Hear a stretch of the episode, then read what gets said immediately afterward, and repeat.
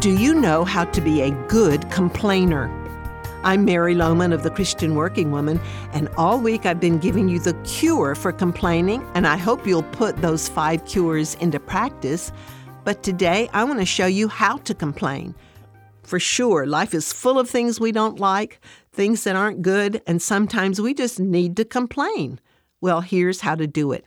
In Psalm 142, David said, I cry aloud to the Lord. I lift up my voice to the Lord for mercy. I pour out my complaint before Him. Before Him I tell my trouble.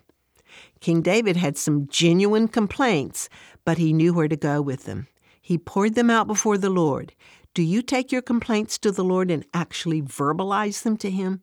You should because He understands you, He cares about you, He always is there to listen, and He has answers. Instead of complaining to everyone else around you, why not tell the one person who invites you to bring all your cares and problems to him because he cares for you? I notice as David spelled out his complaint to God, he heard his own words, and that led him back into right thinking.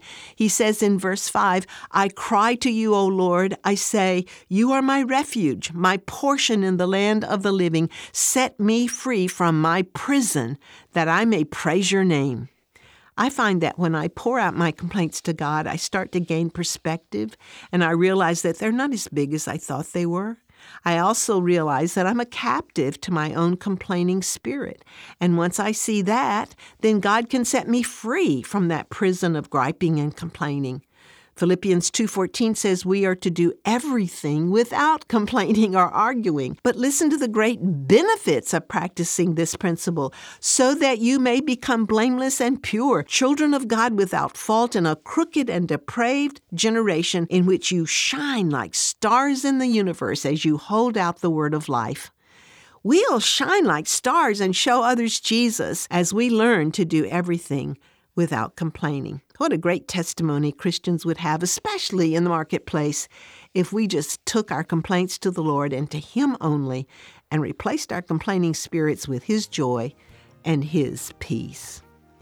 It's been great to spend some time with you this week. If you'd like to have a copy of this week's devotional to listen to again or to share with someone, you'll find it on our website at ChristianWorkingWoman.org.